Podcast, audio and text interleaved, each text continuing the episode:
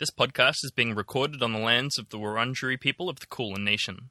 We pay our respects to their elders past and present and acknowledge the ongoing connection to land, waters, and culture. Colonization and genocide are still happening in this country now. Sovereignty was never ceded, and this always was and always will be Aboriginal land.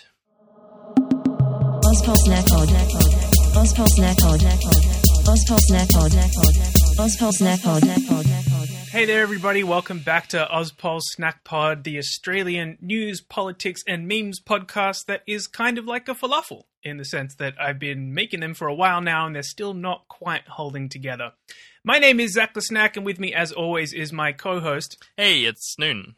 Thanks. It's nice to be back, Zach. I, I, I really enjoyed last week's episode. I really enjoyed not having to do literally anything for it and then get to listen to an episode of the show that I hadn't heard before. So, yeah, that was It it. was Holly a was very great. good deal for you. It was. Yeah, it was fabulous. it worked out. It worked out great for you.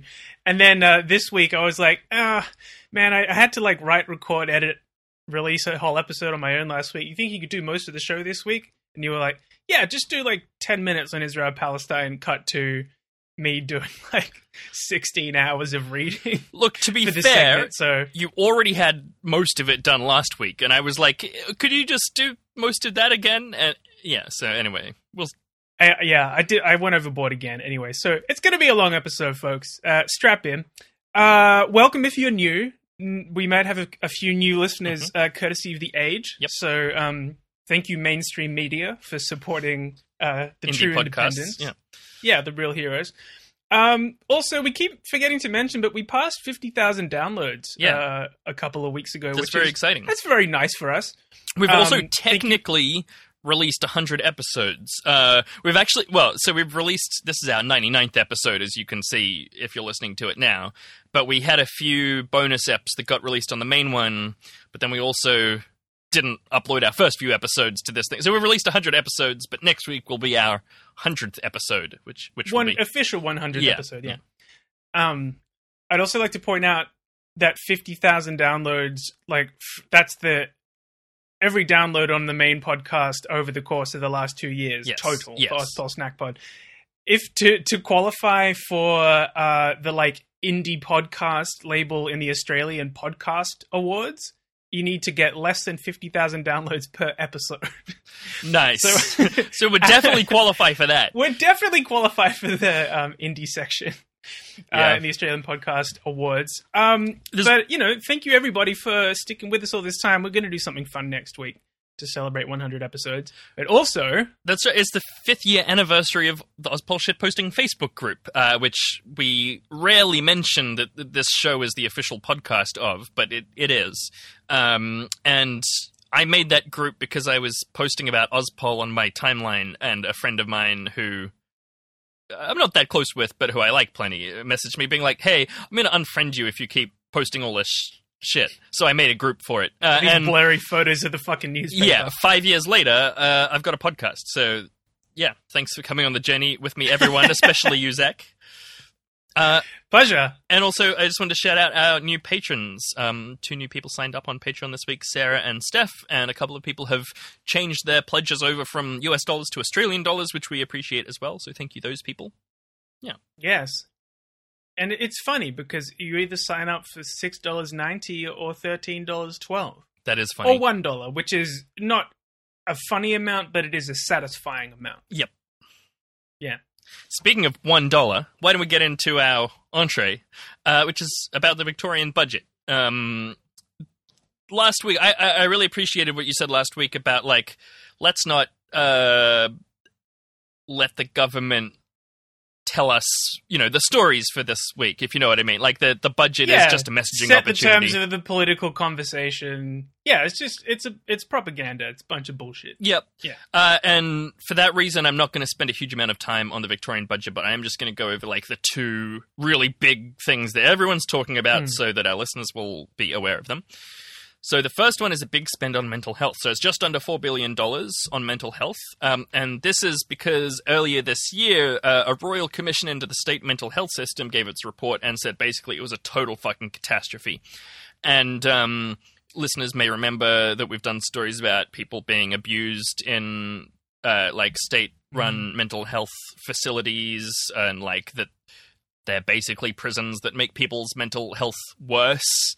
Um, yeah, so this four billion dollars is going to be to build some new locations for people to go and get mental health care, uh, expanding and reorganizing some existing ones. Uh, it seems fine. Um, yeah, it seems fine. but like without addressing the material conditions that Of give course. rise to bad mental health in the first place. It's kind of numbers on a page. I mean, Exactly, look, it's not. It's not going to have no positive impact in the Right. same way that the federal government's Federal Mental- yeah, yeah, budgets. yeah, mental health commitment, which is, I think, less than could the be. Yeah, Victorian budget's um, commitment to it. Like, yeah, again, it's like, yeah, sure, more headspace clinics, Great. great, that's really good.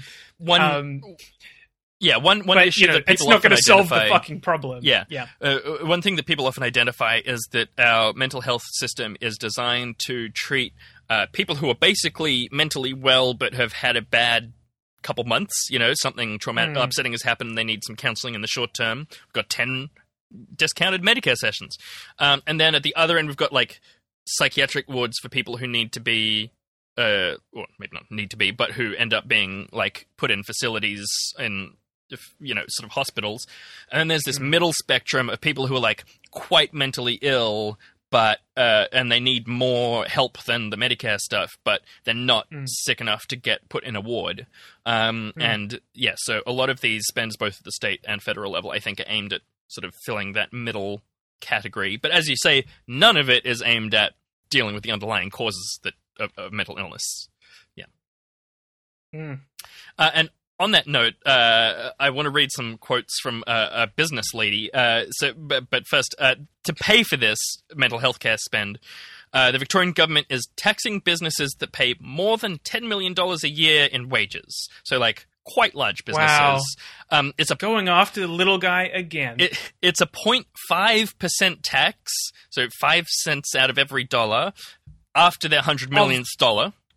Yes. Yep. and then it's another 0.5% on every dollar past their 100 millionth dollar. And of course, as you say, businesses are very upset about this, uh, crushing the, the, the small mum and dad $10 million wage. Whatever. Yeah, it's ridiculous. Yeah. Well, the one one guy who's been interviewed quite a bit uh, on this is the guy that runs the very fancy restaurant Chin Uh, Chin yeah, yeah. in Melbourne, Yep. amongst uh, amongst others. And he's like, "Oh boy, it's just so tough." And it's also like he was done for Wage uh, theft. like Chin. Exactly. Yeah, like, yeah. pick one, bro. Seriously, you can't complain. No, it's completely consistent. They're making us pay too much. They're making us pay too much. I, I think it's That's all. true. yeah. Um, That's true. Well, the the I wanted to quote a different business person, which is Jennifer Westacott, who's the spokesperson from the uh, Business Council of Australia, who's like every newspaper gets to comment on any kind of tax, uh, and she said this extremely slimy thing. While we welcome mental health reform, which is much needed to deal with systemic issues and the devastating impact of a long and disproportionate lockdown, an approach that pits some Victorians against others by taxing jobs makes everyone a loser. It doesn't make sense to target employers with a payroll tax hike, which will hamstring their ability to create jobs and drive the recovery. Uh, and she also said this, which I think is a beautiful illustration of the way that like capitalists are completely inconsistent ideology. They only have the aim of making money, and and then whatever bullshit they have to say, they do not give two shits if they contradict something they said hmm. last week. What she said is, Yes. this sets a very dangerous precedent of fiscal repair, which ultimately harms growth. Whereas, like, any other day of the week, she'll tell you fiscal repair is is vitally important, and we can't afford to give people welfare, even though that grows the economy. It's fiscal repair. We can't afford to not give businesses tax breaks. exactly. Come on. It's Yeah. just ridiculous. Yeah, and look, there's a bunch of other There's stuff in the the, budget. um, oh, sorry, go on. Yep. just the other thing I wanted to touch on there is the hypocrisy of like how many business owners and like representative bodies Yeah. during lockdown was like lockdown is just so hard on people's mental health. We really need to open up and let people go to restaurants. Yeah, again so they for can die of, health. of uh, a virus instead of and depression. now they're like, look, I'm all for mental health when it makes me money. Yeah. Yep. Uh, there, there's a bunch of other stuff in the budget. There's new schools in the outer edge of Melbourne, not in the regions. Uh, higher stamp tax, subsidies for electric cars, bunch of other stuff. Eh, it's fine. Look, as It's far as the headline items go, it could be a lot worse. Yeah, such as last week's budget. But yes, yeah. All right, why don't we move on now? Positivity Um, and I just wanted to shout out Hugh for uh, sending in this story, uh, which is about the Fair Work Commission, who found a Deliveroo driver was an employee and not a contractor. So this guy, Diego Franco, he worked as a food delivery driver for Deliveroo for three years uh, until he was fired by email in April last year, uh, apparently for taking too long to make deliveries. According to the conversation, with support from the Transport Workers Union, Franco lodged an unfair dismissal claim. Deliveroo's lawyers sought to thwart the claim on the basis that he was a contractor. Only if he was an employee could the Commission rule on whether he had been unfairly dismissed. So Franco's case required him first to demonstrate that he was not a contractor but an employee, and then he had to show Deliveroo had unfairly dismissed him. That's so fucking slimy. Like to fire someone and then be like, we can't fire them. We don't employ them. to begin with. Yeah, yep. Just oh man. A- again, this like I don't know the, the double speak, Mhm. the the existing in two completely separate realities necessary in order to like make capitalist ideology function. It's Yep. kind of uh, hilarious at the same time as being very very upsetting. Yep. Anyway, uh, go on. So uh, the commissioner, uh, a guy called Commissioner Cambridge, said Mr. Franco was an employee as he quote was not carrying on a trade or business of his own or on his own behalf, and quote the level of control that Deliveroo possessed represented a relationship of employment rather than independent contracting. Uh, and so this Yeah, which is- level this of is control is the main thing in deciding it. Yeah, right. And I don't. I guess if people aren't super familiar with this issue, I mean, this, this is how all of these companies, like uh, ride-sharing companies as well, kind of set up their business Mm, models mhm. to like they they claim that they don't employ anybody, that they, that everybody that works for Uber or Deliveroo or whoever is a contractor, and thus they have no like as employees have no obligations to them in terms of like Sick leave, Leave. superannuation. uh, or like paying uh, paying compensation to people who get injured on the Right, job is right. another one that like you know del- being a delivery driver is, uh, rider is actually a really dangerous job.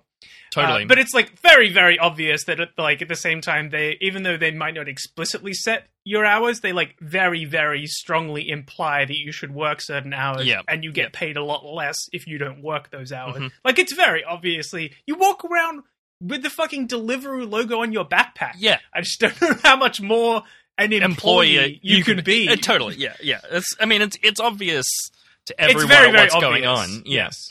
Yeah. So according to the ABC, uh, the Fair Work Commissioner ruled on Tuesday that Mr. Franco had been unfairly dismissed with no valid reason, and the dismissal was harsh, unjust, and unreasonable. Mr. Franco had every justification for being aggrieved by the callous and perfunctory termination of his services, and any criticism of Deliveroo's conduct was understandable. And the commissioner ordered Deliveroo to reinstate him and repay lost earnings. So cool.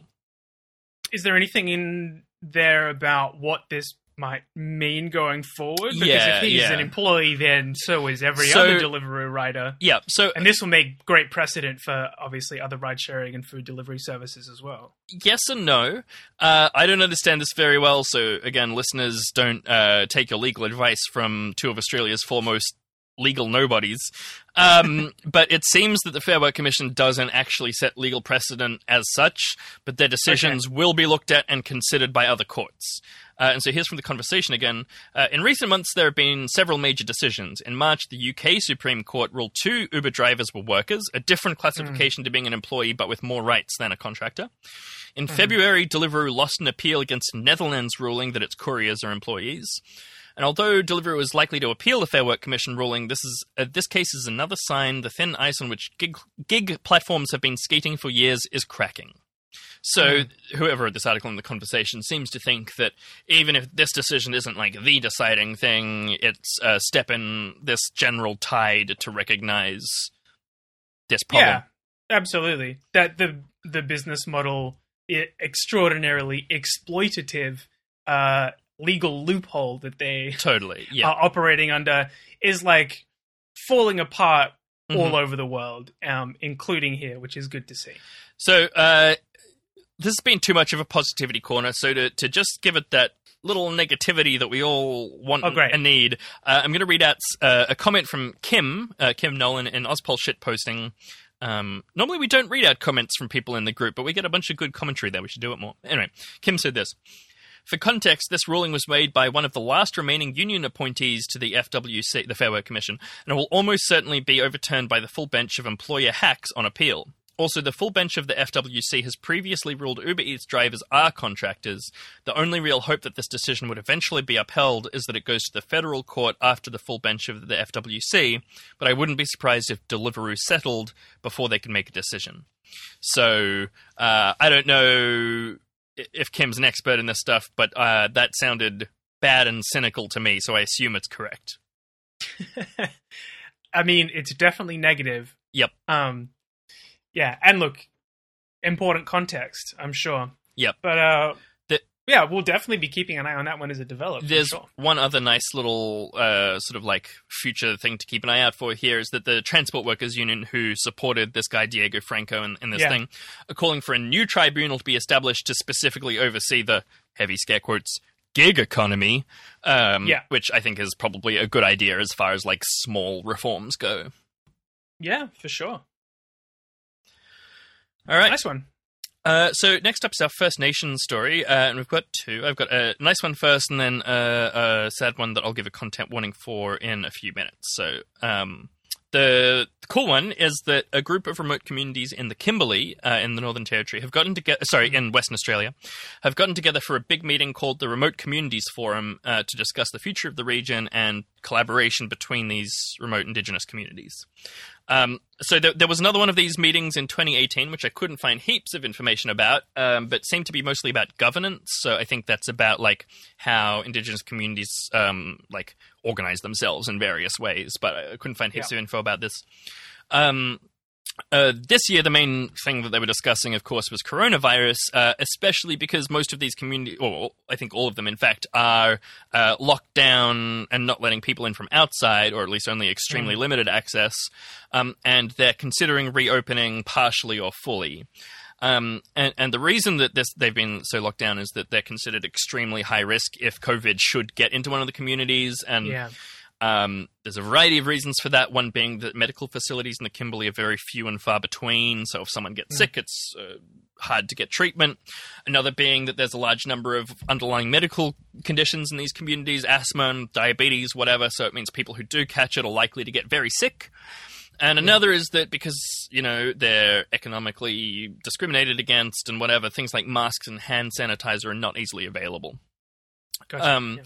So there's a there was a bunch of discussion about that. Um, a bunch of um, yeah, like planning and, and collaboration. And actually, a couple days after this meeting, there was a false positive test in a town in the Kimberley, in, in a in a remote Indigenous community, um, and uh, there was like a instant response to it that went really well, and people. I, I, the article about the breakout or the, the, the false positive, it wasn't actually a breakout, um, didn't directly draw this link, but um, they were saying that it was really effectively dealt with. Huge number of masks got shipped into that community, like within hours of this test. The guy got another test um, within hours of the positive, um, and generally it was a really good response. Um, so I, I Yeah, right. suspect that that's at least in part due to this uh, remote communities forum happening the previous week. Yeah, uh, fantastic. Another topic that came up, which I think is cool, is that they uh, these communities talked about uh, creating a representative body of some sort. Mm. An elder from Wangkatjungka, a guy called Tony Yule, said, "I'm really happy that as one people and one voice standing up together, it's going to make all the difference because when we stand up together, we will be heard." Um, So yeah, the thing about some kind of like parliament or council or whatever to represent all of these communities together. And I actually contacted the uh, ABC Kimberley journalist who wrote this story for more info because there was really nothing written about it anywhere else. Um, So hopefully I'll have some more information about that for you next week. But uh, it's entirely Cool. possible he won't reply. So. yeah, so that's the uh, the nice story, and unfortunately, um, there's another um, death that we need to talk about. So um, if you don't want to hear about that, um, we'll put the time codes in the show notes when this story starts and finishes. Um, so yeah, this week a young Indigenous man in Gunnedah, New South Wales, was tased and pepper sprayed by police during a psychotic episode and died in hospital shortly afterwards. Um, and according to the SBS, New South Wales police have declared it a critical incident with homicide detectives from the state's crime command investigating. Um, Just fucking awful. yeah, and So tragic.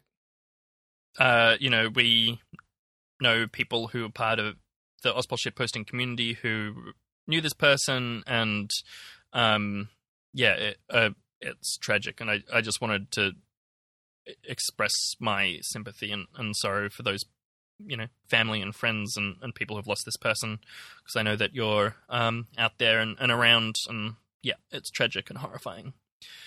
And yeah, there's there's not really a whole lot more on this story at this point, um, but like uh, an indigenous person is being killed by our cops in our prisons literally every week. At, uh, like, there's no possible excuse for it, and you know we're still using, as you talked about last week, torture devices to restrain ten year olds in jail. Um, Mm. It's just evil. It's it's evil. Yeah. Yeah, it's completely unconscionable.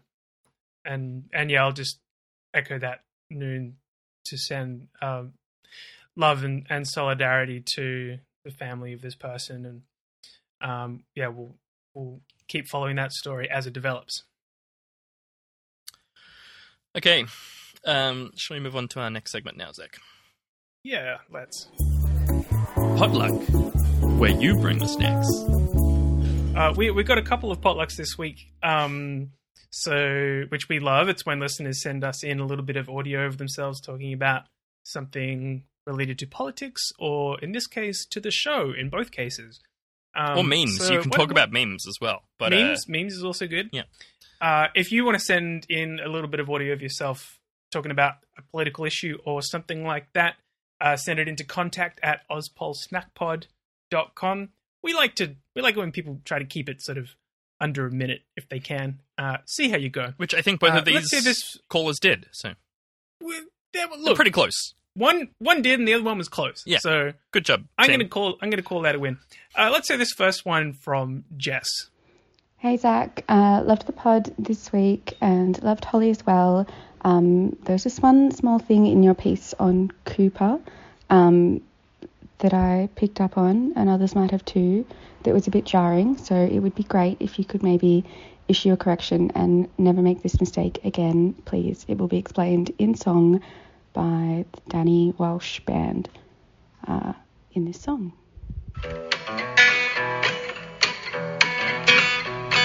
There's a whole other world past Preston. The locals know it's not that.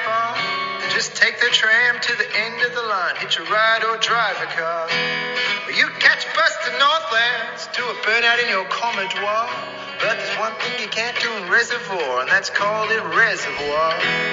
Uh-uh. Yeah, my bad. So wait, it should be reservoir. Reservoir. Okay. Yeah, I, I- yeah. It's Like, I, and look, it's shameful because you and I, Noon, both lived for a long time in Coburg, which is Mm. very close to Reservoir. I went Apologies to uni for at saying. Reservoir. I will. Yeah, there you go. Yeah. So neither of us should be getting this wrong. But to be fair, we also we, we both grew up in Sydney. Well, I, I can promise our listeners moving forward in the future, I absolutely will forget about this and call it reservoir. So look forward to that. Yeah. Uh, please, look- please enjoy next time. I mean, it also might be that for the entire rest of the run of this podcast history, that we never mention that suburb again. So who can say? I, those if are really the two options that we've got. Say it wrong, there's- never mention it. Yeah, yeah. Yeah, so take your pick. Thank you, Jess, for Thanks, writing Jess, in. yeah. Uh, I'm very sorry. Um, my, my my most humble apologies. Um, and uh, now let's hear from another listener. Hey, snack cuties. Andy here, they, them. Uh, I'd like to interrogate the effectiveness of the stopped clock as a medium for directing our political attention. Uh, the takes being offered by our direct political adversaries that momentarily align with our values or goals aren't being given in service of our ends. It's not enough to have agreement around prescribing problems. You have to agree on solutions and the broader ideological direction of policies to warrant positive attention from us. Otherwise, we're playing into their hands. I'm referring here to people like Andrew Bolt and Mark Latham, not centrists who might be generally amiable to progress but gun shy about it. Uh, these are demon tier operators, people whose ideological mission is to bring about as much pain, confusion, and damage to progressive movements and marginalised people as possible with every single action they take so as to rally spiteful support behind their actions. By sharing these postures they momentarily adopt, you're giving time and attention to someone that allows people in the middle to say, well, they're not all that bad. I would point to Mark Latham coming out in support of the HMAS booty dancers. Uh, him speaking in defense of women dancing is pure smokescreen optics to make him more palatable to older, once were feminists turned transphobes, or people who are just a bit squiggy about all this gender stuff. Um, nothing they do that appears good furthers our aims and only protects their brand. Please consider using this time to instead platform marginalised voices in their stead when covering these issues, as there are a wealth of excellent hot takes from people directly affected by these bastards and the hate that they promote. Love you all. Crunch, crunch. Thanks for that, potluck. There's a lot in there. Um, and I think I'll start with saying the next Australian warship should be called the HMAS Booty Dancers. Um, eh, I'd like to. I'd like to start by shouting out the phrase "demon tier operators." yeah, yeah, which great. is one yeah. I'm definitely going to um, keep in my arsenal. And I'd also like to send a shout out to Andy for uh, sending us a transcription of this Yes. podcast of this potluck as well, which was very thoughtful. But sorry, Noon, I interrupted. Yeah, uh, so uh, that said, I more or less entirely disagree. Um, so for uh, yeah, uh, there's a number of different levels. I I don't think this is like a completely in, incorrect there. I think it's an interesting point. I don't think you or I had really thought about it before uh, getting this potluck. But I, well, so for one thing, I don't think maybe I'm wrong about this, but I don't think Mark Latham was using the booty dancers as part of an anti-trans platform. I think he was just being contrarian and trying to get some attention. Uh, I, I don't think he was courting transphobe It's- second wave it's kind feminists of- either. I think he was just saying he, he thought it was fine. Like I, I don't know. I'm not, I don't necessarily think he was drawing even a know what comments- stuff. Yeah. specifically being referred to there, but what you just said about Latham being deliberately just contrary is kind of maybe what Andy is trying to point out there that there's nothing genuine there beyond like an Yes. attempt to stoke uh, controversy for the Right, sake right. of publicity And, and so this leads to their actual, I think, substantive point, which is that the broken clock segment in some ways platforms demon tier operators. And again, I'm not sure that's necessarily true. One thing is that the broken clock thing is a like very antique Ozpol shitposting meme from like three or four years ago. Um, that like we decided to bring into the show. Um, but also, I think that the whole point of the segment is that they're shitty people who always say shitty things. You know, like, I don't know if our listeners are being fooled by us treating them in a neutral way so that they then might shift to the right. It's not like when fucking whoever it was got Blair Cottrell, the Nazi, on and had him, like, with the, the banner saying, like, yes. political activist or whatever. We're not doing that. I think I'm not sure if it's in the sting. I think we say you have to ha- uh, you have to hand it to ISIS, uh, which like clearly the point of the segment is it's terrible. I don't know. Yeah, Well, I was What do you chatting think, about this to a friend because no, well, this this potluck really gave me food for thought. Yeah. and we actually we got it a couple of weeks ago. We should mention. we've been sorry, to play it for a while. Yeah, yeah. yeah, and didn't work out for whatever reason. Um, but like, yeah, I, I, I've put a lot of thought, I think, into uh, the points that Andy's raised here, and I was chatting about it with a friend to get um some uh, extra input. Mhm. And uh, yeah, the friend said something along the lines of that they fe- felt like the purpose of the segment was partially to expose the incoherence and inconsistency of a lot of these conservative commentators that they're casting about just for kind of whatever is most expedient to them and very occasionally will accidentally hit on something that like We incidentally approve of. yeah, yeah, yeah. exactly but you know that that actually that statement has got little or nothing to do with you know their actual beliefs at the end of the day so that's kind of you know one point is that well we definitely don't intend to endorse these people when we do this segment, and maybe it's on us for not making it as clear as it Yeah, yeah. should be Mm. potentially. So That they I'm are demon tier operators that were. Yeah, yeah. Yeah, I'm willing to accept that. I mean, we often give it to like the Labour Party as well. True. For example, um, which I think is you know not exactly what Andy is talking about. Well, yeah, they were they were talking about the. They specifically said Yeah. not the centrists. That yes. yeah, yeah. Um, something else that I would say as well here is the reason we introduced this segment. I think Mm. was we felt like we needed more joke segments. It is kind it's of a meme to be- segment. I was going to say that too. It's too. supposed to be a meme segment and not so much one of the serious political discussion segments. But that also raises the question for me, like when I was thinking about it, Mm. I was like, well, are we then just making light of like, you know, really, really horrible people's opinions? Uh, and that might be a lot harder to take if like we're we're like, oh, Mark Latham said a funny thing, and like I'm not trans. It's not going to be, Sure, you know, sure. I, I like I don't know how that's going to be Yeah, received yeah. by some a trans listener. You know, I can understand not wanting to have to think about Mark Latham's existence when you're listening to a podcast that is supposed to be on your side politically. I think another So- thing again about the, the reason we came up with the concept is Yeah. that whenever these shitty people say mildly approvable things, people always post about it. It's always a story because it's like, wow, Yeah. this demon tier operator said something I agree with. What the fuck? Isn't that weird? Ha ha ha ha. And people like post about it in the shitposting group, and then you know we want to talk about it. So yeah, I I think that there's some legitimate points in this potluck, and as you say, definitely food for thought. But I, I'm I'm not fully convinced. But listeners, if you have further opinions about this, we'd love to hear what you have to say. Yeah, I'd like to hear some listener, some other listener opinions on this as well. Whether anybody's had similar thoughts. Yeah. And uh, the final thing I'd like to touch on that I Mm. don't think that we've Mm. sort of pulled out from Andy's potluck is that uh, they suggested replacing, you know, platforming Yes. these right wing fuckheads with more progressive voices, which I think is a fair point. Sure. But that is a We do try segment, to do that. It's not.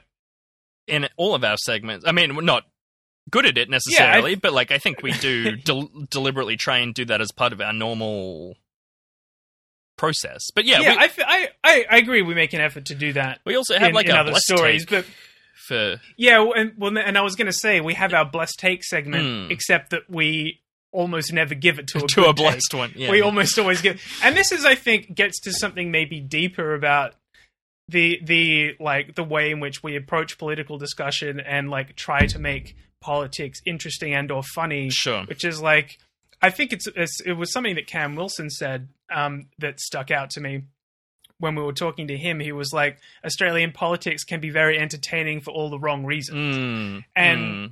I think that kind of sums it up in the sense that it's like, you know, we try to see take the humor from the like awfulness and the darkness Mm. and sort of you know laugh at our enemies a little bit Mm. in order to try and bring a little bit of levity to the show but i can also totally understand this alternative perspective that's yeah, like yeah, why are you platforming these assholes let us hear from cool people instead Yep. like and also you know don't provide any ideological cover to these kinds of mm, mm. to, to coin a phrase demon tier operators so yeah as noon says i'd love to hear um Yeah. of the listeners perspective on this as well um and look i'm open to changing our Totally. approach yeah. to this segment like Yep. maybe one thing we could do is if if we're going to single out like some If we have a worst broken people clock, we in always have a blessed politics. take or something, or yeah, Yeah. or like you know find someone who's actually you know angels versus integrity demons. saying Could something good about the issue Yeah. angel versus angels versus demons that's not bad Do you, you like that listeners um it's not uh food related but uh angel cake Deviled versus eggs. um all right it's podcast magic happening in real time thank you andy we Thank really you. It was, appreciate it, your it was a fabulous Um, potluck, and, and if you have more thoughts about things, please send them in because yeah, it was great potluck. yeah and thank you so much for the transcription that's so thoughtful Yes. Um, great. All right. Well, uh, we'd love to hear from you on that, but in the meantime, let's move on to you fucked up. I hate this story so much.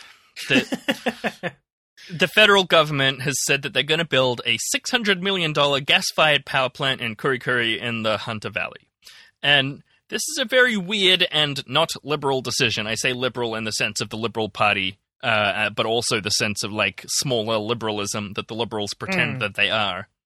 Uh, because obviously they're very in favor of the free market, um, but now the government is doing something against the free market. And th- so the the reason for this is that a, a year or two ago they said that if the private sector doesn't build one, um, they the government would step in and do it. Because AGL, who's a big power company, is closing their coal-fired power station in the area, which is called the Liddell Power Plant, uh, in a couple of years from now. There is actually a private sector built power plant being uh, built there by a company called Energy Australia. Uh, and according to The Guardian, uh, confirmation that the Energy Australia project will proceed follows a threat from the Morrison government to intervene in the market to ensure there are not shortfalls in energy generation once the aging coal fired power plant in Liddell in the Hunter Valley closes in 2023. The government gave the private sector until last Friday to bring forward proposals to ensure there's sufficient dispatchable area in the energy post, uh, uh, sorry, in the Energy energy, in market. area? Sorry, dispatchable power in the energy market post Liddell. Energy Australia confirmed its intentions on Tuesday. Okay, so the government is like, "Hey, if you guys don't build one, we will, uh, and it'll drive down prices, and the money will come to us, so you guys won't be earning as much." And so Energy Australia are like, "Okay, cool, we'll build one then." And the government are now like, "All right, so no one's building one, no one, no one building one. All right, I guess we'll have to to go ahead and do it then." Um, What's the Energy Australia plant gonna? Is it, is it also gas? It's also a, a gas fired power plant. Both of these uh, power plants are designed to be off most of the time and then switch on at short notice when power is high demand, burn a little bit of gas, sell the power at a high price, and then turn off again. Um, but batteries are cheaper, quicker to build, and miles more effective than gas plants for doing exactly that. Uh, you may recall, Zach, that uh, there was a South Australian battery farm that actually turned on Yes. too quickly when there was a spike in consumption, and the entire state's power system was like, "Ah!" yeah. So um, instead of that, we could have shitty gas, which might not um, have that particular problem. But yeah, That's the beauty of interfering in the free market. yes, They're doing a bad job, and you can come in and make everything work. exactly. Um, There's also been that clip going around. I can't remember which politician it was, but it was like an interview on Sky News, and the, the interviewer kept getting the guy to admit that a battery could provide power, and Totally, the guy yeah. basically refused to say, to like, say it. Yeah, yes, a battery could provide power. Like, and they're just going back and forth on like, well, it depends on the size of the battery. It's like, yes, but could a battery? Well, you know, batteries this, batteries that. Like, very indicative of. Uh, conservative government's complete unwillingness to look reality in the face when it comes Totally. to this issue. yeah.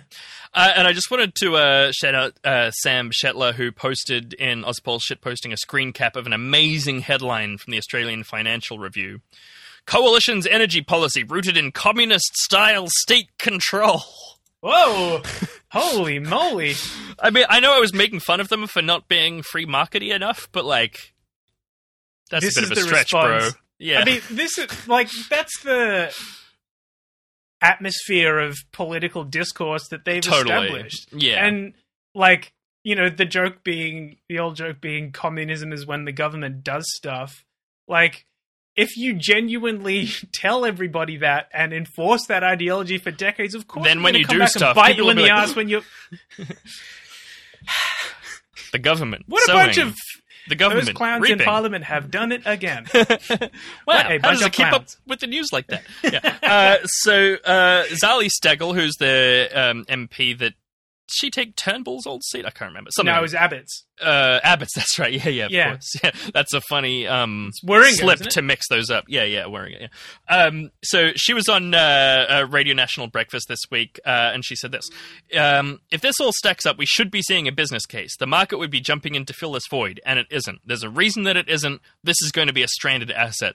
This project has nothing to do with economic viability. This project is highly suspicious." Um, and the government claims that it's doing this for two reasons. One is to make sure that power supply is plentiful and therefore cheap, and the other is to create jobs to replace those lost in coal mining. Because remember, this is happening in the Hunter Valley, where it's a big coal mining region. Um, and regarding jobs, uh, Zali Steggall claimed that it would create just 10 permanent jobs. Um, so it'll be like 600 during construction and then 10 ongoing jobs. Um, Yeah, government loves to give the employment figure at the peak of the construction phase of- Yes. of, a project. Yeah. And then when someone's like, and, and later on, they're like, yes, well, that's, you know, the thing about the free market. Just gotta love jobs. Next question. Yeah. So, well, that the next question is about the you know, what I just said. The power supply is plentiful and cheap. So, uh, uh, this is a quote from news.com.au. Uh, after economic modeling suggested power prices could rise by up to 30% after the Liddell power station closed down, Energy Minister Angus Taylor insisted this new plant would secure affordable energy for New South Wales. But Andrew Stock, a senior energy executive with over 40 years' experience, said the construction of a new gas power station would not lower electricity prices for homes and businesses as promised by the government. He claimed to would only raise them. Gas is expensive, and gas peakers that rarely run need to drive up prices to get a return. So that's what I was saying before. They're off most of the time. Then, when gas is expensive, they turn on for a minute. So he's like, this plant needs gas to be expensive to work. Um, but he goes on, federal interference in the electricity Extremely market also discourages, pri- yeah, right? also discourages private sector investment. Any potential shortfall created by the closure of the Liddell Power Station in 2023 would have been filled by the New South Wales state government and energy industry's announced plans to build renewable energy zones and big batteries across the state. Renewables are cheaper, smarter choice to meet future energy demand compared to gas, which is expensive, polluting, and worsens climate change. The decision is all round poor move for Australian taxpayers. So there you have it. It's like not only it's will not it not for the drive environment, prices but down, it's also bad for the economy. and like- it doesn't make jobs. and like There's like no. Well, that's it. It's like they have no. They have no recourse, right? They have to say that they're intervening because jobs or because economy, but that like they can't even fall back on that anymore. Totally. And so because like obviously they're stuck between a rock and a hard place because they have to do this in order to stop to fossil fuels industry because that's basically their entire But the thing is that this isn't even good for the fossil fuel. It's good for the gas mining industry, but it's bad for all of the people who own coal-fired power stations and uh, like other gas stations. And what- it's bad for the energy industry. It's just silly. Like they they literally did it as a threat, and then when the energy industry gave in to their threat, they were like, "Well, we're going to do it anyway." I, I sent you. A, this is a bit of a tangent, but I sent you a voice m- memo on Facebook this week, Zach, um, about a. Uh, podcast that I was listening to, um, where they were saying that like leftists have this issue where like, what are we going to do after the revolution? You know, we have to have a plan. We need to know how we're going to run society. We have to like have a coherent vision of the future. Uh, whereas conservatives or reactionaries or whatever, they don't have to do that. They can say whatever fucking shit they want. Uh, and they can just like do a 180 degree backflip immediate, like overnight, being like, uh, yeah, well, we're going to do it anyway. And they, there's no requirement for them to be even remotely consistent with what they say and do. And like, it, yeah. Anyway, I, I think that is worth um, just thinking about. Yeah. Yeah. oh, jeez. What an in fucking infuriating story. Yes, yes, it is. I mean, I guess the good news is that it's it's just going to be off. It's just going to cost six hundred million dollars and then not do anything. So it could be Yeah, worse. Do you want It those 600 construction operate. workers not to have jobs for a year or two? No? Right. Yeah. Yeah. Okay. Is it now time for. Shitpost of the week. All right, Noon. What did you personally select yourself to bring for this week's shitpost of the week as your pick for shitpost of the week this week that Uh, you chose? It. Well, to be honest, it was a poem that off mic Zach said that we should skip. But um, I I had a shitpost of the week of my heart as well, uh, which uh, was because this week I was interviewed by The Age uh, about what I thought about the Victorian state budget, which you already heard, listeners. Um, they got a much briefer version uh, where I was like, eh, seems okay. Um, and uh, so there was a photo of me in the in the paper. It's very exciting. My parents asked me to buy several copies of it, which is adorable. Aw. And an old lady at the cafe said she was going to cut it out and frame it, which is adorable. Um, Very sweet. but what else was adorable was the Ozpol shitposting community being real cuties and memeing me in the paper. They so, memed the shit out of you. They did. in the most in the in the gentlest, most complimentary fashion. it was really lovely. Yeah. uh, so yeah, Chris Ritchie posted a uh, like blanked out f- version of the Another photo of me. classic Chris Ritchie meme template. Got Excellent. it. yeah. Credit where it is due. Do you want to describe it? I feel weird describing. It. Oh, okay. So I didn't even have it up yet. I was just going to let Uh, you carry the in the segment. notes, but Yeah. Okay. Let, let let me open it up. So the, pho- I, the the photo I can describe from memory because I've gazed at it as many people in the group have longingly for hours at a time. So it features uh, my very handsome co-host standing in uh, a pretty nice red jacket, buttoned up. He's got a, a keffiyeh, which comes, I believe, direct from the city of Jerusalem Mhm. That's going to be relevant later. And he's wearing an akubra, Mhm. A- uh, uh, which is a classic Noon style, if Mhm. anybody knows Noon. So uh, the other really funny thing about this interview is that like they interviewed like five or six people Yeah. for this story, and it's like we got a range of perspectives on the Victorian budget, and each of the person has next to them kind of like the, the angle that they were interviewing us that for. they're representing. Yeah. and it's like the homeowners, the first home buyers, the employers, and then, and then just the unemployed. Noon, Noon. Yeah. Um, it was funny I because I, gave my name as Noon, and then she called me a couple. The reporter called me a couple days later. Was like, "Hey, uh, we need a last name. Can you give a last name?" And I was like, "Uh, mm, how about this one? it's partially accurate." Anyway, yeah, it's kind of true esque. Oh yeah, and Noon has also been uh, photographed next to his. I was about to say drug shed, but I'm not going to. Noon's been photographed next to his bedroom, uh, on the back, of, where the back of which backs off into an alley, and uh, uh, it's has on which has been painted "Please keep queer." which is a very Um, famous Tumblr post from like 2014. Uh, this Yeah. shed. So listeners from the uh, internet may may have seen it before. It's altogether. I mean, Noon's got quite a smoky expression on, so it- it's altogether a very pleasing photograph. Anyway, the caption of the photograph of Noon in this story reads: "Noon is on the disability support pension. He gave qualified support for the mental health investment." And Chris, Ritchie has blanked out uh, certain things in order to let people fill it in, and they just went uh, buck wild. I Yep. think the first one offered was oh no, he- where's it? Okay, here's one. This one is from Chris Ritchie himself. Noon is on the Carmen Sandiego lookalike pension. He gave qualified support for the educational trivia based clue investment. And in that one, Chris uh, colored my Akubra red, so it's sort of like Carmen Sandiego style. Yeah, Oh, I even missed that one. yeah, yeah. Um, Liam JB said Noon is on drugs. Uh, so Blanked everything else out. yep. That's Uh, yeah, that's solid. I one. really like this one from Hugh. Um, uh, it's an album, um, Gunfighter Ballads and Trail Songs, Volume One, and there's a cowboy on the front, and he's put just my head on top of the cowboy. It looks great, actually. I should get that outfit as well. But uh, yeah. yeah. several Red Dead Redemption themes, Yes, various right. cowboy. Uh, here's here's one. Is on the smoldering gays pension. He gave qualified support for the gay fence investment. it's true. Yeah, yeah. Uh, and there are a bunch of others. Someone messaged so me on saying, and so forth. Uh, P.S. I didn't realize that Ozpol shitposting is mostly just a forum for you to be a lefty sex symbol, and I said I thought I was always very upfront about that. So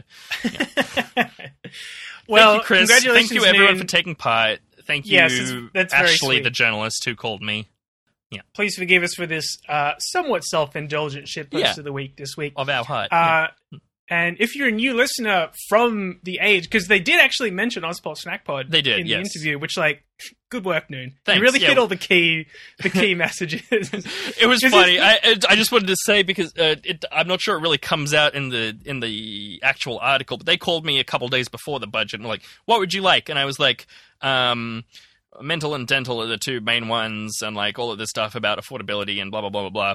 And then they called me on the day and was like, "So they put like four billion dollars into mental health care. How do you feel about that?" And I was like, "I mean, I I said that's what I wanted, so good, but it's also not." That good, hence the qualified support. But Qualified anyway, it was a, support. yeah.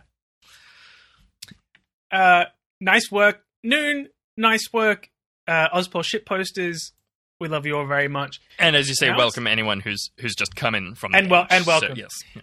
And so, what you're now about to experience is the Ozpol Snack Pod. Hey, this show is running almost for an hour, but we've got one more story, and it's the main one. And this, we're about to double the length of the show without Hell yeah. discussion, Uh-huh. because we are going to spend a little bit of time talking about what is happening in Palestine at the moment, and specifically relating it back to uh, Australia in terms of the political response, the media response, and other kind of direct connections.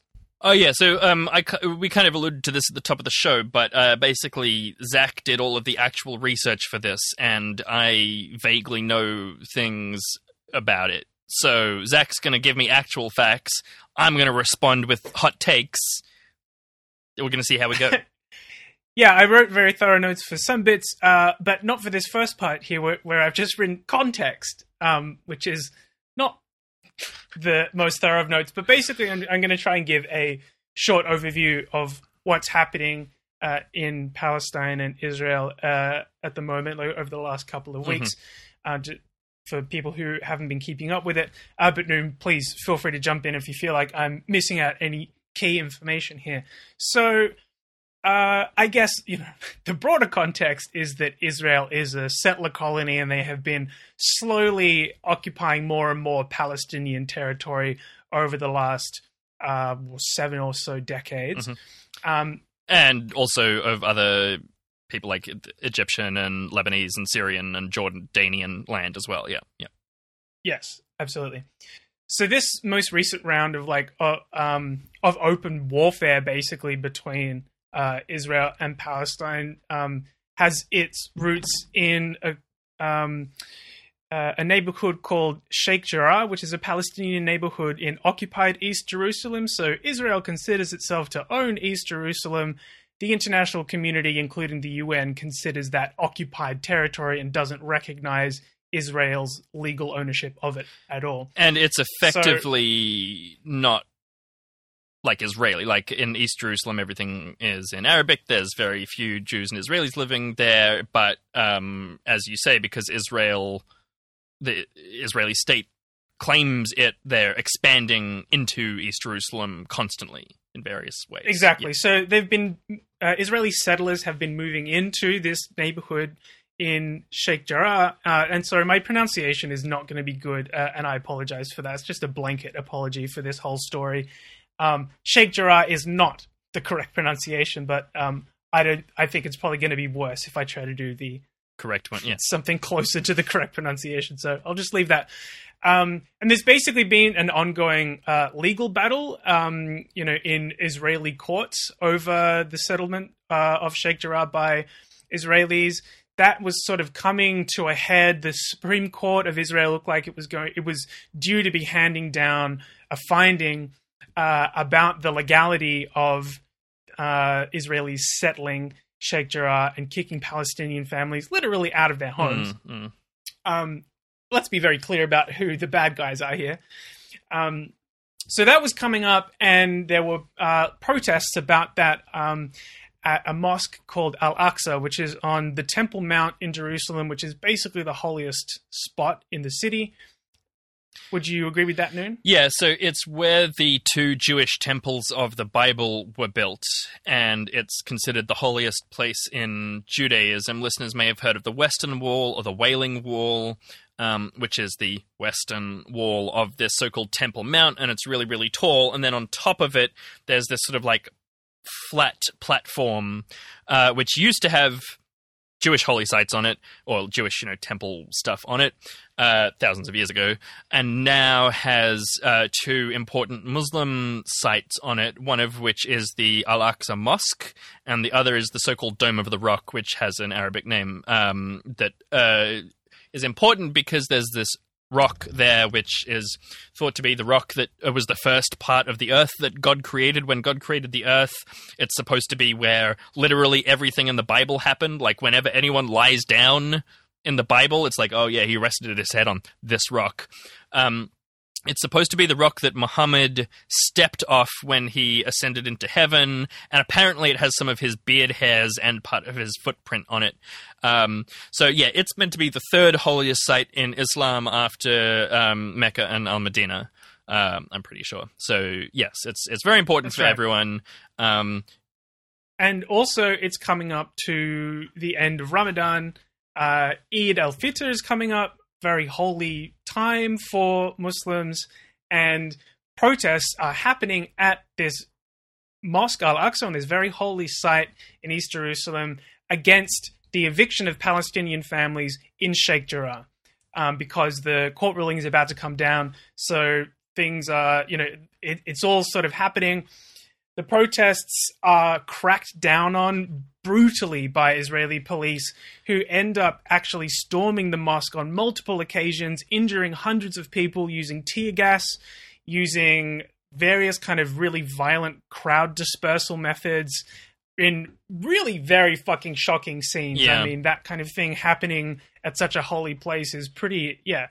It was incredibly intense to see. And so, in response to this violence by Israeli police against unarmed Palestinian protesters who are protesting the dispossession of other Palestinian, of the, Mm, you know, mm. like po- protesting their own dispossession.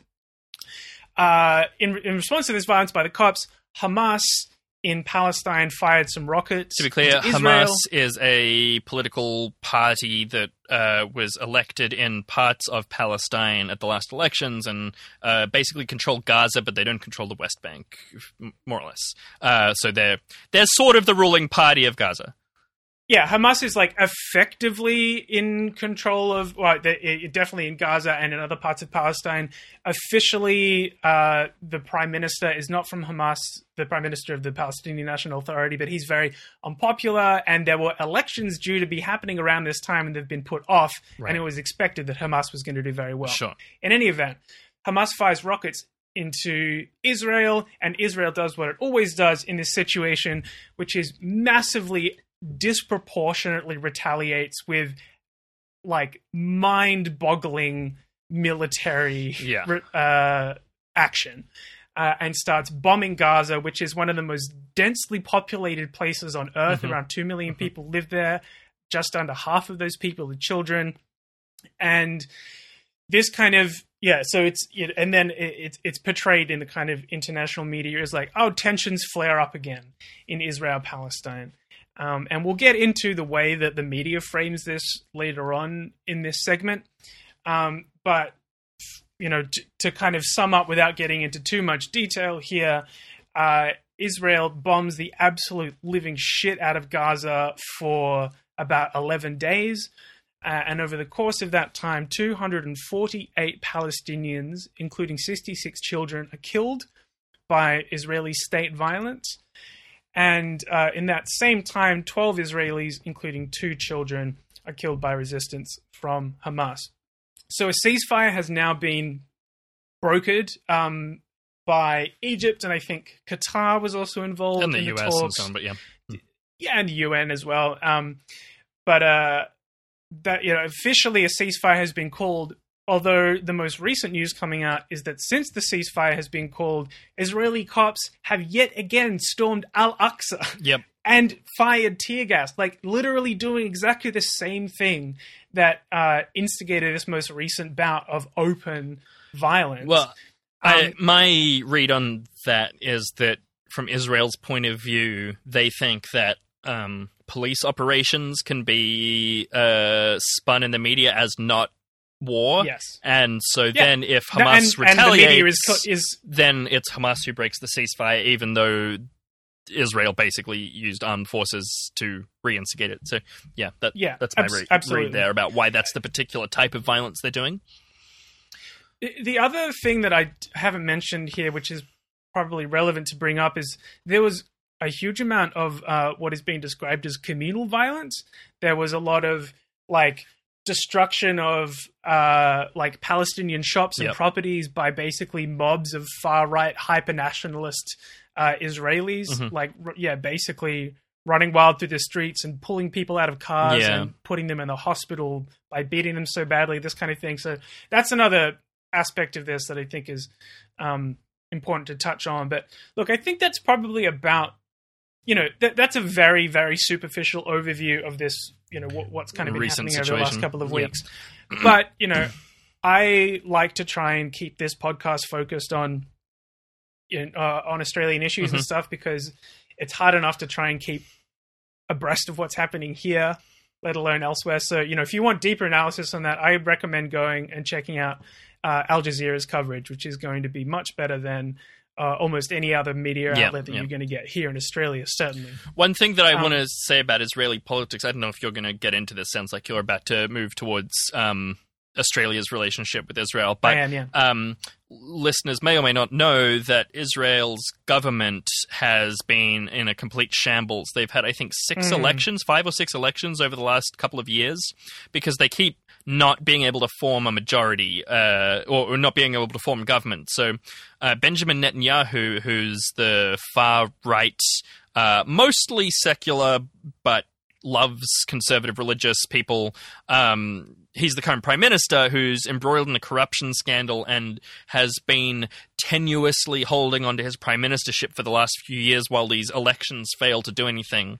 He's been acting prime minister basically for multiple years and if he gets voted out, it's extremely likely he will end up facing uh, corruption charges, yeah. um, fraud, specifically. fraud. Yeah, there's a fraud whole charges, whole yeah. bunch of shit. But um, so But if he gets elected prime minister again, hey, hey, I'm not Exactly. a criminal now. Exactly. So yeah, it, So- it is important context. a- yeah. and whenever this violence happens, uh, his party Look does well, what's happening and the conservatives do well. Yes. Um, so Yeah. he is No, fomenting violence because he knows that it's a reliable way for him to get votes, so he can hold on to power, so that he can avoid going to jail. So that's yeah, no, it's uh, that's a very good point. Um, yeah, fuck Bibi, fuck that guy. Mhm. Uh, but let's uh, now. I, I'm gonna. I've got a few little sections here, and I'm going to start with some responses to this situation from Australian politicians. Mhm. Um, uh, just a nice quick one up top from Dave Sharma, who is the former ambassador to Israel. I think he's Ah, he's the one Went- who took Malcolm Turnbull's seat. yeah, he, yeah, he's in Wentworth. Yeah, yeah. Um, so yeah, Dave Sharma, Liberal MP, piece of shit, former ambassador to Israel, uh, famous for recently handing out white roses to women on International Women's Day. Um, you don't remember that? No, why did he do that? Oh, well, it was you know around the time of like Brittany Higgins Sure, and that stuff sure. coming out, and everyone was like, "Hey, man, this is not the move." Anyway, Dave Sharma said, "quote Trying to ascribe some sort of moral equivalence between the actions of Israel and Hamas, which is implied in the frequent formulation urging restraint on both sides, is at once naive and preposterous." And Dave. I agree with Technically you. but not in the way correct. you made Yeah. yeah um yeah so that, that that about sums it up in the sense of like that's you know it, the the political response is going to be very very pro israel Mm, as i'm mm. sure uh, is unsurprising to most of our listeners. Uh got a quote here from foreign affairs minister Marise Payne. This is at a press conference in washington. She gave these comments. We have unequivocally called on all leaders to take immediate steps to halt violence to maintain restraint and to restore calm. Our strong view is that violence is not a solution. Whether they are rocket attacks or indiscriminate acts that fuel the cycle of violence and bloodshed, they are also never justified. We have urged all parties, there it is, to refrain from violent or provocative acts, calling for a halt to any actions that increase tensions. I'm wondering, does that include just a, a random example plucked from thin air here, tear gassing people at a place of worship? Or just, just for another like- random example, stealing people's homes and land? Hmm. Hmm. Do, you, do you reckon that those are actions that increase tensions? Marise? Marise? Um, there's also that that she mentions the rocket attacks, which you know Yes. that's which is A dog Hamas whistle violence, and then Hamas's fault, yeah. indiscriminate acts that fuel the cycle of violence and bloodshed, which is very very abstract. No mention in there of, for example, bombing a building that contains the offices of media organizations. Would that be a, an unjustifiable act of violence, Marise? Marise? I, look, anyway, I, I, this response makes it clear, I think, how damaging world government's silence on Israeli dispossession, uh, on Israel's dispossession of Palestinians and, and Israeli violence, like how damaging their silence is, because it's like only once Hamas responds is restraint urged Yes, of course. like yeah. you know and, and of course you know like 20 Palestinians for every Israeli are killed whenever like open uh, violence between Israel and Palestine breaks out like this. Um, but I think this is also a bit of like a, a, a Slavoj Žižek ideology alert, which Mhm. I think we need some kind of sting for, but um, maybe I'll get that going next time. But the idea of what qualifies as violence, right? Who gets to make that decision? Mhm, mhm. because you know one of the major uh, important pieces of context around this whole situation is that Palestine lives under a blockade by Israel. yes. And access to water, electricity, medical supplies COVID are vaccines. all super limited. Yeah. There you go. Yeah, ex- Well, like the, a bunch of vaccines that were meant to be shipped to Gaza have been diverted by the Israeli government. So they uh, this was before even all of this recent shit was happening. It's, There you go. Like And so, does that count as violence? Right, Like, right. is is is that provocative? is that increasing tensions? Like the way that these Mm. uh, calls for calm and restraint are framed Mm. implicitly discounts all of this structural oppression and violence right, right. being implemented by Israel on a daily basis. Yeah, yeah. I think it's an important. I think that's know. really true, and I think that really. Uh, I mean, you kind of already drew this connection, but Marise Payne saying, you know, rocket t- rocket attacks and other bad things, uh, like. Really, what she's saying is like Hamas bad, and also like I guess while I'm here, anyone else who might have. I don't know who it might be, but anyone else involved in this conflict should also probably chill a bit. Um, but yeah, yeah. Exactly. Uh, uh, Morrison as well, Scott Morrison, uh, the Prime Minister of our country for some fucking reason, uh, has also used the urging restraint line. I've got a couple of quotes here from him uh, that he gave at a federal budget lunch, apparently. um, I'll, I'll, take the uh, the word of whatever paper I got this from because I didn't write it down. Quote Israel unquestionably has the right to defend itself and its people. Unquestionably. And equally, Palestinians need to be able to live safely.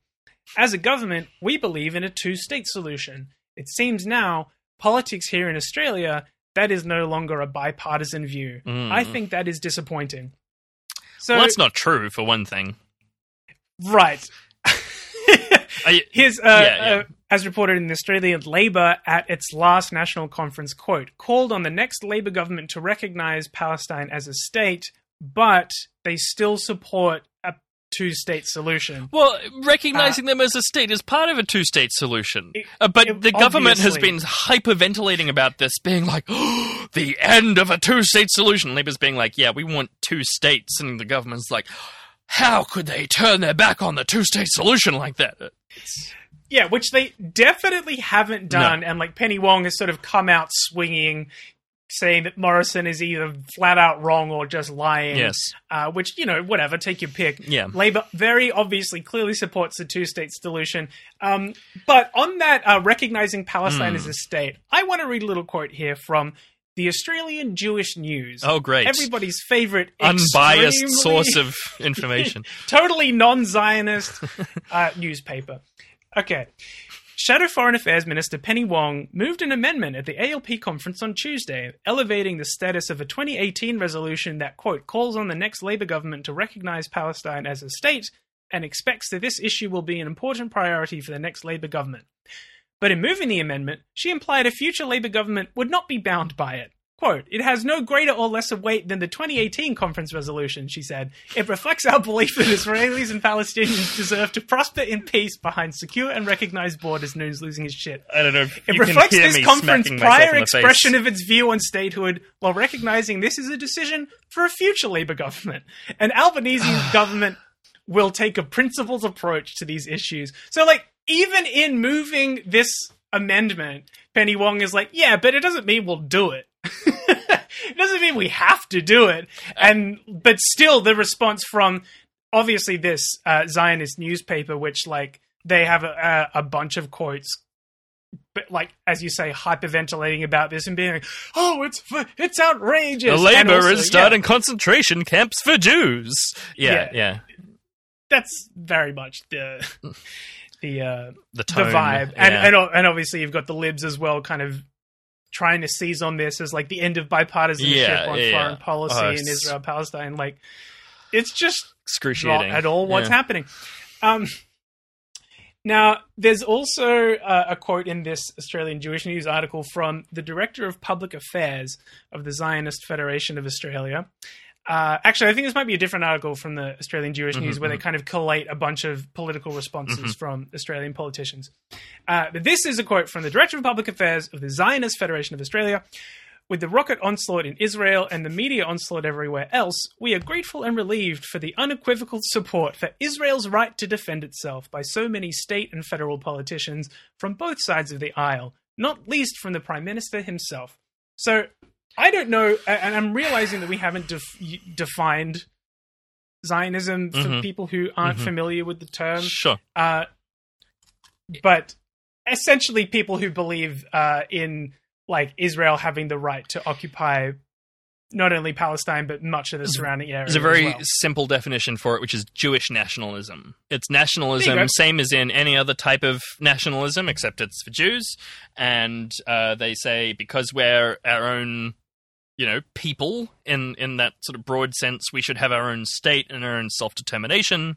Uh, it grew out of a whole lot of like the the rise of nationalism in Europe during the 1700s and 1800s, and the anti-Jewish nationalistic pogroms that were being done in like Poland by people who had like developed this Polish identity and were excluding Jews from it. Whatever, whatever, and for some reason, uh, I mean, there's a bunch of reasons, but like, like they, the the early proto Zionists were like, well, let's do it in Palestine, the land that's described in the Bible. And like that that wasn't always part of Zionism, but now in 2021 Zionism as you say means like pro the currently existing state of Israel. And a lot of progressive Zionists will be like, "No, I'm actually against the current state. I'm going to move there and join the army to reform it so I can vote for lefties." Um so, you know, like there are people who call themselves Zionists and then also think that stuff that Israel does is bad, but they all think that Israel in itself is a good idea. So Yes. So the person who is head of the club of people who believe that yes, thinks that the Australian Prime Minister's comments have been very good. yes, So that's, you know, that's the tone of the political response here. There's also been some, like, you know, quote unquote backlash against extraordinarily, like, mild comments. Uh, from okay, here's one a, a tweet for for example from uh, Jodi McKay, who's the the leader of Labor in New South Wales. Thinking of the Palestinian community on the eve of Eid, I know they're worried about friends and family in Jerusalem and Gaza. Attacks on the innocent and on places of worship are unacceptable. Very, it's pretty mild, Sure, just yeah, like yeah. expressing solidarity. It's really sad that people are dying and being Yep. hurt, And that, that people are worrying was described as appalling by the Zionist Federation of Australia. Mhm. Like you can't s- like you know even just expressing solidarity with Palestinian people is is considered appalling Yes. by like you know these Israeli ultra nationalists. Um, on the other side of the spectrum, you have some comments. the only positive comments, really, uh, from Australian politicians coming from members of the Greens. Adam Bandt says this is not a conflict between equals. It is the continuation of oppression Yeah. and occupation that makes it impossible for Palestinians or Israelis to ever live in peace and security. And there was also solidarity expressed by Mehreen Faruqi, Jordon Steele John, Lydia Thorpe, and probably more Greens that uh, I haven't looked up as well. So that's a little taste of the you know, the overview, I guess, of the of the Australian political response, which is basically explicitly pro-Israel and Yeah. uh, egged on by Zionist media and lobby here. Uh, but I want to talk a little bit also about why that might be happening beyond the kind of like general, oh yeah, conservative governments uh, agree with each other, and this is the sort of general political consensus in quote unquote the West about this issue. Um, let me tell you a little bit about some things that happened in 2018. At the time, our defense minister was Christopher Pyne.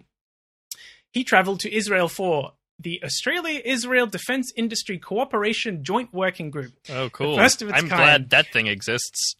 Yes, where he met with senior representatives of the Israeli Ministry of Defense and from the defense industry as well. And then later in 2018, let me introduce another character to you called Rafael, who is uh, Rafael Advanced Defense Systems Limited, an Israeli government owned military company which worked on the Iron Dome, Mhm. amongst other things. Uh, and they also collaborated with Raytheon, Mhm. uh, which uh, hopefully means something to the Behind the Bastards listeners out there. Um, so in 2018, Rafael announced a joint venture with an Australian military company to build a facility to produce missiles here in Australia that are designed by Rafael for use by the Australian Defence Force. Um, also, just uh, apropos Just, of nothing, uh, What does Australia need missiles for? to shoot them, Yeah, to shoot, to shoot them all over the place. yeah, I, I, mean, didn't need you gotta have an answer there. From, we got to buy our missiles from somewhere. Got to nuke something. Um, Yeah. Yeah, well, exactly. Got, got to miss out something. Um, uh, also, here's a quote from a separate, unrelated article from 2018. Australia has ceased providing direct aid to the Palestinian Authority, with Foreign Minister Julie Bishop saying the donations could increase the self governing body's capacity to pay Palestinians convicted of politically motivated violence, which apparently is very, very different from getting paid for being a member of the Israeli Defense Force, for yes, example yes. totally unpolitically motivated violence.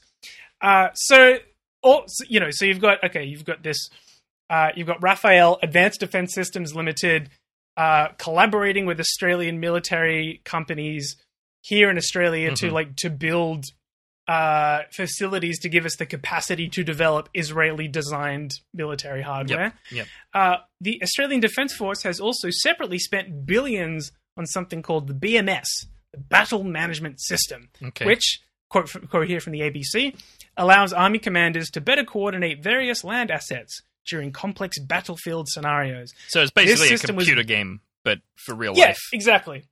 Yeah, it like makes maps digital or some shit. Uh-huh, uh-huh. Um, this is a, system developed by Israeli defense electronics company Elbit. Uh, and Elbit does business not just with the IDF, uh, with the Israeli Defense Force, but all over the world, including with the United States military.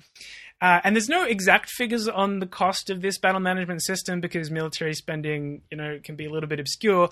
But there were multiple contracts around this system, and a single contract from 2017 alone cost 1.4 billion dollars. So that should give you some idea of the scale Gosh. we're talking about here. And uh, was this is I didn't know about this and, uh, until I started doing research around this issue, but uh, this week, but. Uh, it actually this month that BMS is now being scrapped because of cons- security concerns. Okay, Um, great. Which I mean, is that's a nice end to that story, at least. well, it's not quite the end. Uh. Although it is a very, very funny point. I've got a quote here I want to read from uh, an Australian Financial Review article.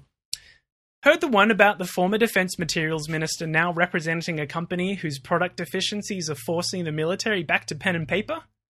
Elbit Systems, whose Australian Managing Director Paul McLaughlin has strongly rejected the security rumours, last made headlines earlier this year when it signed up none other than Christopher Pyne Mhm. as a lobbyist. He still lists it, lists it as a client on the lobbying register. So, aside from the fact that Christopher Pyne has his grubby little gin soaked fingers all over this, uh, I just wanted to point out in a couple of specific instances the fact that we are, as a nation and especially our defense force, Mm. is like intrinsically very, very tied up in Mm. doing business around military stuff with Israel. Now, war is really big business for Israel. They use conflict with Palestine as a way to experiment uh, develop new Mm. weapons. They they they develop this stuff by using them on Palestinian people, and we Australia are a huge customer of theirs, and so it's not surprising that by and large the political response from especially the conservative side of politics but also from labor really is to just be like yeah whatever israel does is fine Mm. because we're doing we're in business with them Mhm. and specifically for military shit Yeah. um geez Christopher Pyne is just such an enormous piece of shit Yeah. uh, anyway, um, let's move on now to what has kind of been probably the main conversation around this issue um, in in Australia over the last couple of weeks, which is the media's response to this whole situation and the way it's described as Mhm. media. So. Uh, Jennine Khalik is somebody who people might have seen speaking out about this. So she is a Palestinian Australian ex newsroom journalist. She used to work, I think, for Crikey and possibly the ABC. Um, and she's been being very vocal around the way that Palestine is reported on and leading over the last couple of weeks a lot of activism on. Now, she wrote an article for Pedestrian this week, which I'm going to read uh, a, a, a, a chunk of here. I've been watching the events unfold, feeling helpless. A helplessness compounded by the poor, biased media coverage from mainstream commercial Australian media outlets, including those I worked at. This past fortnight, we have all been watching the dispossession of Palestinian homes in Sheikh Jarrah, and when finally the news was reported after the silence, it was referred to as, quote, clashes. That's the word hmm. used by our media to describe the forced evictions of Palestinians in Sheikh Jarrah, Jerusalem, by illegal Israeli settlers and Israeli forces. Clashes. The mainstream media would have you believe that stun grenades and rubber coated bullets that killed and injured peaceful Muslim worshippers during the holy month of Ramadan in Jerusalem's Al Aqsa Mosque were clashes.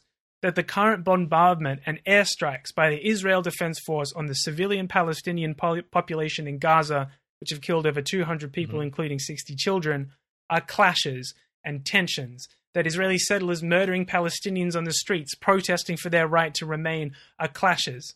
That it's complicated, complicated, complicated. So, Mm. I mean, yeah, I mean, she writes with a huge, huge amount of passion, um, and uh, uh, and but also, I think, you know, very, very clearly describes the problem there. I think that Um, complication thing. I don't know if you're going to go into this more, but I feel like that's a really um, effective technique for derailing discussions Yes. that gets used all the time. There's this really useful word. I don't know if you know it, Zach, but uh, I'm sure a lot of our listeners don't. It's hasbara, um, and it's a Hebrew word that means. Um, uh, we got told it meant something like telling Israel's side of the story uh, w- when I was doing a Hasbara course when I lived in Israel. But it, it just means pro-Israel propaganda. Um, so if you ever see that, yeah. But um, it's a really and people get like trained in derail. We I got trained in derailing arguments about Israel, um, and, and and saying that it's complicated is, is a classic technique. And um, just for example, a, a guy I went to uni with shared some meme about like, um, oh, you know, the Romans have decided that their religion uh, means they own England, so Romans are all going to move into England and kick everyone out of their homes now. Now you know how it feels to be a Palestinian. Um, and it's like, like, uh, it's not the world's most sophisticated meme, but like, sure, I get the point. It's like Yeah. it's low grade propaganda. And this guy came in and was like, "This is terrible. You're not giving any of the context about, uh, you know, uh, he uh, is a Jewish connection to the land." And I was like, "Wait, so you're saying every time anyone posts a meme about Israel, they need a full summary of the biblical exodus and the events that led to modern Jews claiming a connection?" He was like, "Yes." Unironically, yes. Unironically, yes. Yeah. Yeah, no, absolutely. The saying that it's complicated is, uh, s- yeah, something that uh, Jennine Khalik has sort of pointed out repeatedly. yeah. yeah, is, is used as an excuse to kind of let both sides the Exactly. issue, basically, as opposed to Or like, even like you just look at it. Look at it on the face of it. Look at a death Yeah. toll yeah. on the Palestinian side twenty times higher, Yeah, yeah. more even, And- and over the last few than decades, side. that ends up being Of- much more, uh, like much more Yes. dramatic in, inequity. exponentially. Yeah. Yeah. Uh, anyway, just for a, a quick uh, dive into some of Please. this, uh, like use of language that Jenny Kalik is talking about here, I've got uh, the headline in the first paragraph uh, about uh, Sheikh Jarrah from the ABC and then from Al Jazeera, Mhm. and I just thought it'd be uh, illustrative to compare them. Mhm. Here's the ABC. Two dead, 180 injured during clashes between Israeli police and Palestinians in Jerusalem. Clashes between Israeli police and Palestinians at Jerusalem's Al Aqsa Mosque left more than 100 people, 180 people injured as anger grows over the potential eviction of Palestinians from homes on land claimed by Jewish settlers. Now, this is from Al Jazeera about the same incident. Mhm, mhm.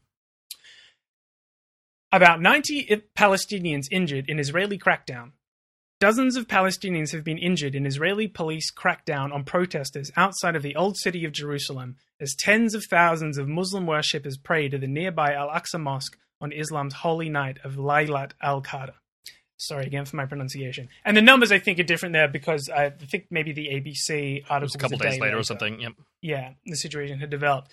But like, so you've got there in the headline in Al Jazeera, 90 Palestinians Yes, injured in. Israeli crackdown. Who you've got there? Who the people are that are being injured, and who is actually inflicting the violence? Mm, And in the And ABC one, this, it's like some people have been injured. exactly. It it becomes abstract and clashes between Israeli police and Palestinians. Like, I'm sorry, but uh, like militarized police force with state of the art crowd dispersal weaponry and a bunch of unarmed protesters doesn't constitute a clash. Mhm, Like, mhm. That's exactly what uh, Jennine Khalik is talking about. Uh, well, a couple of the other things that I noted while I was reading the Al Jazeera coverage was uh, that they used the term rubber coated steel bullets instead of saying rubber bullets, which I think is an interesting uh, and more factual Yes. representation. Yep. And they also repeatedly refer to occupied East Jerusalem Mm. as opposed to just East East Jerusalem. Jerusalem. Yeah, or Jerusalem of- in that bit that you read from the ABC. Yeah, Jerusalem's Al Aqsa Mosque really uh, obfuscates a lot of important history there. Yes.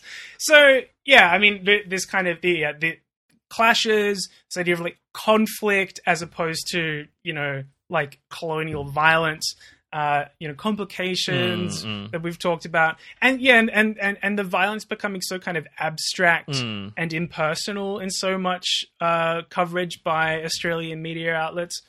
Um, yeah, like the, it's really, really disappointing and uh, an amazing and extremely comprehensive victory, as it has been for the past few decades, of Israeli propaganda, of Zionist propaganda, and Mm. it's so homogenous across Yeah. the media landscape as well. You know, it's not like there's one or two particularly. You know, like we're talking about the ABC and the SBS, Totally. Yeah. yeah. you know what I mean? And like some of the coverage from, for example, The Guardian has been a little bit better. Their international um, uh, office has been doing some good work on this, actually, like comparatively speaking.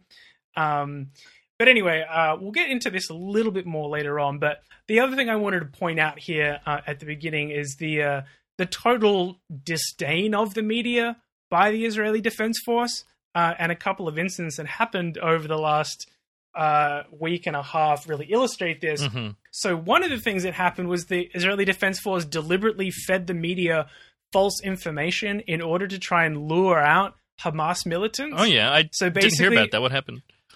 Do you remember there was reported about halfway through this past uh, 11 days that Israel was about to launch a, A ground, attack. invasion? That's right. Yeah. yeah, in Gaza, which would have represented like a massive escalation Shift in the in yeah. in violence. Yeah, uh, and then a couple of hours later, it started hap- it started coming out. Oh no no no! It's just that Israel has moved in ground forces to attack Gaza from Israeli territory, what Okay. they consider to be Israeli territory.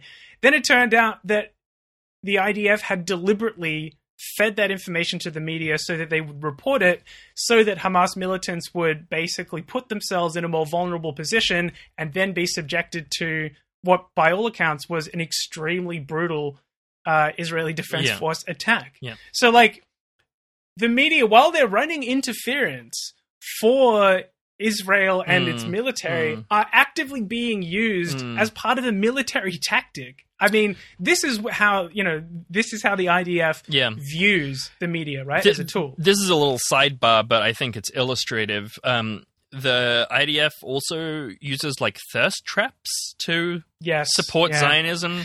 I don't know if uh, probably many of our listeners, yeah. but like you know, attractive young women in IDF uniforms holding a gun, being like, "I couldn't possibly be responsible for genocide. I'm Yeah. very attractive," um, and like, yeah, I like they they're more than willing to use media in extremely deliberate, manipulative ways. Yeah, Yeah, absolutely. And there was also, as I mentioned before, the incident of them literally destroying with bombs a building that contained the Al Jazeera and Associated Press Yes, offices in yes. Gaza. Like, there's no fucking excuse for that. Yeah. like, they're literally destroying media buildings. I, I just don't, and Mm-hmm. like, and yet, me, like the media globally speaking, still kind of like sides with Yeah, the, the it's Israeli amazing Defense Force. when you put it like that. Yeah, it's it's yeah, it's truly fucking mind-boggling to me. So there has been uh, uh like a slow kind of uh or a bit of a shift in the discourse around this that I'd also think is important to point out. So um, in response to like this conversation around the terrible uh, sort of you know neutral and obfuscating language being used by the Australian press, two open letters have uh, have emerged. One which has received about twenty thousand signatures is is a public one uh, asking the ABC to do better in, Mhm, on their mhm. pa- uh, re- reporting on Palestine. Um, and there's also an open letter from people who actually work in the media specifically, including like several editors um, and people who work in newsrooms, Mhm. basically asking newsrooms to quote do better on Palestine. That's been signed by about 700 media workers. Cool. And um, yeah, it's cool. I wanted to read. Well, so I'll sum up their their po- the, their four demands here. Mhm. Uh, one to make space for Palestinian perspectives. Good. Two to avoid both sidesism. Three to reject passive formulations Mhm, like mhm. clashes. And the fourth one I'm going to read uh, verbatim here. To respect the rights of journalists and media workers to Mm. publicly and openly express personal solidarity with the Palestinian cause without penalty in their professional Mm, lives. mm. So that kind of brings me to the uh, next segment I wanted to touch on here, which is individual journalists being muzzled Interesting. on this issue. So we've talked about generally speaking how the media discusses Mhm. Israel and Palestine, Mhm. you know, when they do actually deign to talk about Mm. it. But there is this concurrent silencing of individual journalists as well in a professional and a, and a personal capacity. Uh, I'm going to read a Twitter exchange here, which I think is is pretty illustrative. Uh, between Jennine Khalik and the MEAA, which is the Media and Entertainment something Australia Alliance, Alliance? Association. It's, Yeah. me, it's the Media Union, Mhm. uh, Media Workers Union here in Australia. So here, this from Jennine Khalik on Twitter. It has come to our knowledge that management at a handful of Australian news outlets have been intimidating and questioning journalists about signing the open letter to do better, fairer reporting on Palestine. These are reasonable asks about journalistic integrity Sure are. and a response from the media the media union. Journalists have a right to express views about their profession and industry. Signing the letter is simply choosing to take part in legitimate discussion about journalism and the media, and no employer has the right to prevent you from doing so or admonish you for doing so. Response from Jennine Khalik. I'm being asked by anxious and terrified journalists at SBS News to remove their names from the open letter after being asked to by bosses. Fuck. It is absolutely shameful that this is happening and only proves the point of the open letter and how important it is. So that's a good indication of like Mm, there's all this mm. internal pressure within these organizations to stop journalists talking about it Mm. even in a personal capacity. And if that's happening, you know, think about the amount of control and silencing that's happening in terms of journalists trying to report on it Mm. inside SBS or ABC, who's also notoriously bad uh, on this issue. Uh, whereas Warren Mundine, who is on the SBS board of directors, Mhm. can tweet, "quote I stand with Israel against the Hamas terrorists," Mhm. without any consequences. Yep. So you've got you know different rules. Well, what possible who consequences would you expect for someone supporting uh, genocide, Zach? I mean, that's just that's just standard operating procedure for Australian government. You know, like Too true, Noon. Too true. Uh, also pointed out by uh, the Twitter account Do Better Journalism, which is uh, you know on behalf of the you know I think it's I think it's run by Jenny Khalik as well. Um, they point out that the managing director of SBS went on an all expenses paid junket to Israel, paid for by the New South Wales Jewish Board of Deputies, Mhm. um, which is which describes themselves as the elected representative body for Australian Jews in New South Yeah. Wales. Uh, also, a bunch of other reporters have had similar, like all Yeah. expenses paid trips to Israel. Yep. Um, and like you know, on a global level as well. Like another story was that there was an American Associated Press reporter who was fired for being part of a Friends of Palestine group in college, Fuck. like before they became a reporter fucking hell. like so this is the level of influence that like Mm. people lobbying on behalf of like ultra nationalist israeli interests Mm. exert on media organizations so this is like you know it's it's serious Yep. like very very serious bias and uh and influence being exerted here but like want to finish out here, or the last kind of story from the last couple of weeks that I want to touch on, is what is, I would say, probably the most notorious example of uh, anti Palestinian and pro Israeli bias in Australia media, which Mhm. is Schwartz. Uh, and it's, uh, I believe it's parent company Black Ink. So Schwartz publishes the Saturday paper, the monthly, the quarterly essay, mm, probably other stuff too. Yep. Um, and it's kind of been an open secret for a while, and we've mentioned it on the podcast. There's was- essentially I was going to say, I'm, I'm glad that you've actually done some research into it because we have alluded to this claim multiple times. So I, I'm looking Yes. forward to you getting into it. Yeah, so the like uh, it's basically been understood in, in this sort of vague way that no Schwartz media publications talk about Israel Palestine. And a quick Google of like the Saturday paper website shows that the last time that they had like a news item on it was in like 2014. Wow. And it's a very pro Israel Sure. article, and all the mentions since then are from like culture reviews where someone has written a book that mentions Palestine Right, or Israel right, or whatever. No actual news about it. Um, and yeah, as you say, Noon, a lot of this is kind of like inference, like base, you know, which like is a very fair inference to make from Yeah. years of silence. Yeah, and, Um, and that's the thing is that what like the the general, as you say, the understanding. It is understood. I like that. I like that line for Yeah. something that someone told me that I can't remember the source of. Um, that uh, Morry Schwartz, the man who owns the company who Yep. founded it, is a Zionist, but he knows that his readers are progressives and Yes. that they tend not to be Zionists. And so rather than either doing the reporting that he wants or the reporting that his readers want, he's just said, we're not going to talk about it.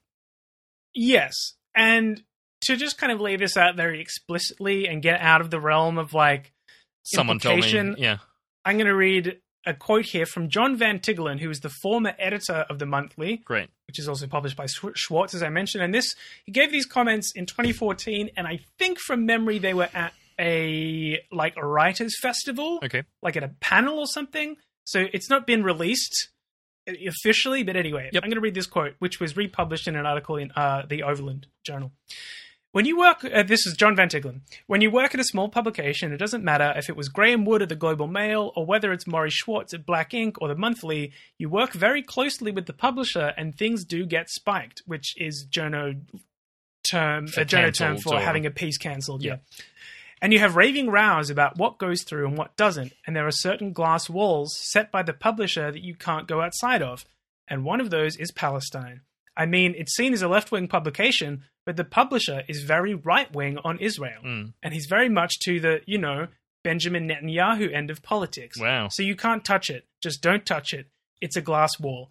That's pretty fucking explicit. Yeah, I mean that's wild because as as I said before, Benjamin Netanyahu is like a far right, you know, serious homophobe. Like he's a, a terrible Yeah. conservative. Yeah. that's wild that Morry Schwartz because like you can be like in Israel, you can be left wing and still a Zionist. As I said before, there are people Yeah. who like co- consider themselves progressive Zionists or whatever. But Yes. that's that's wild that this guy thought that he was at the Bibi end of things. Yeah, it is. It is interesting, but and it's like I think it comes down to this, like you know, v- viewing Netanyahu explicitly just as somebody who's like very he, he's nationalist, Yeah. and he's uh, a military strongman and somebody who's willing to use violence to defend Israel's borders, Mm, mm. and the fact that he's like a fraud, like a, a fucking criminal. Yeah, um, and also has all these other absolutely horrible opinions on Mm, social mm. justice issues is like sort of beside the point. yeah. But anyway, okay. So this has been sort of understood for a while, but like, you know, nobody really has done anything about it Mm. as far as I know.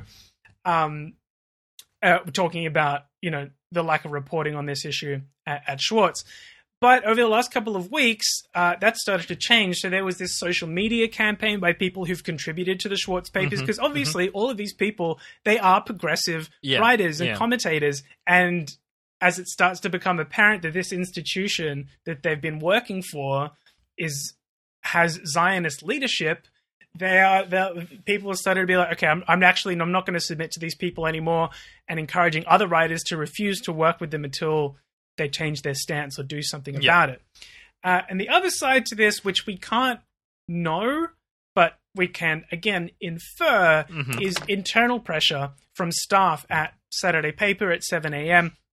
The 7 a.m. uh, at other places, 7 a.m. podcast, which is yeah part of the Saturday paper, um, uh, essentially working these people working from within 7 a.m. who again you know have very kind of progressive Mm, political mm. stances in you know relatively speaking within the as as Australian, the Australian media, media. environment, Yeah, yeah. which is you know that's the Saturday paper's entire Right, thing. right, right. That's their whole vibe, if you will. And you know, we can't know about the internal pressure here, but I know that the editor of the Saturday paper signed that open letter asking for newsrooms to do better on Palestine. I know that Osman Faruqi, through the grapevine, is like pro-Palestinian. As if you have any kind of contact with his online presence, There's you would no know that that would be yeah. his right. But clearly, you know, people are asking these like people who work at 7 a.m. and and uh, and Schwartz and Saturday Saturday Paper, whatever. Mm. Like, fuck, you guys doing? Yeah, yeah. Um, and so we can't know what happened there. But last week, the first time since 2014, as far as I can tell, the Saturday paper published an article about wow. Israel and Palestine, Uh-huh. and by uh, Jonathan Pearlman, who I think is their like foreign affairs editor. Sure. Uh, and there was an episode of the 7 a.m. podcast where they got him on to discuss that article.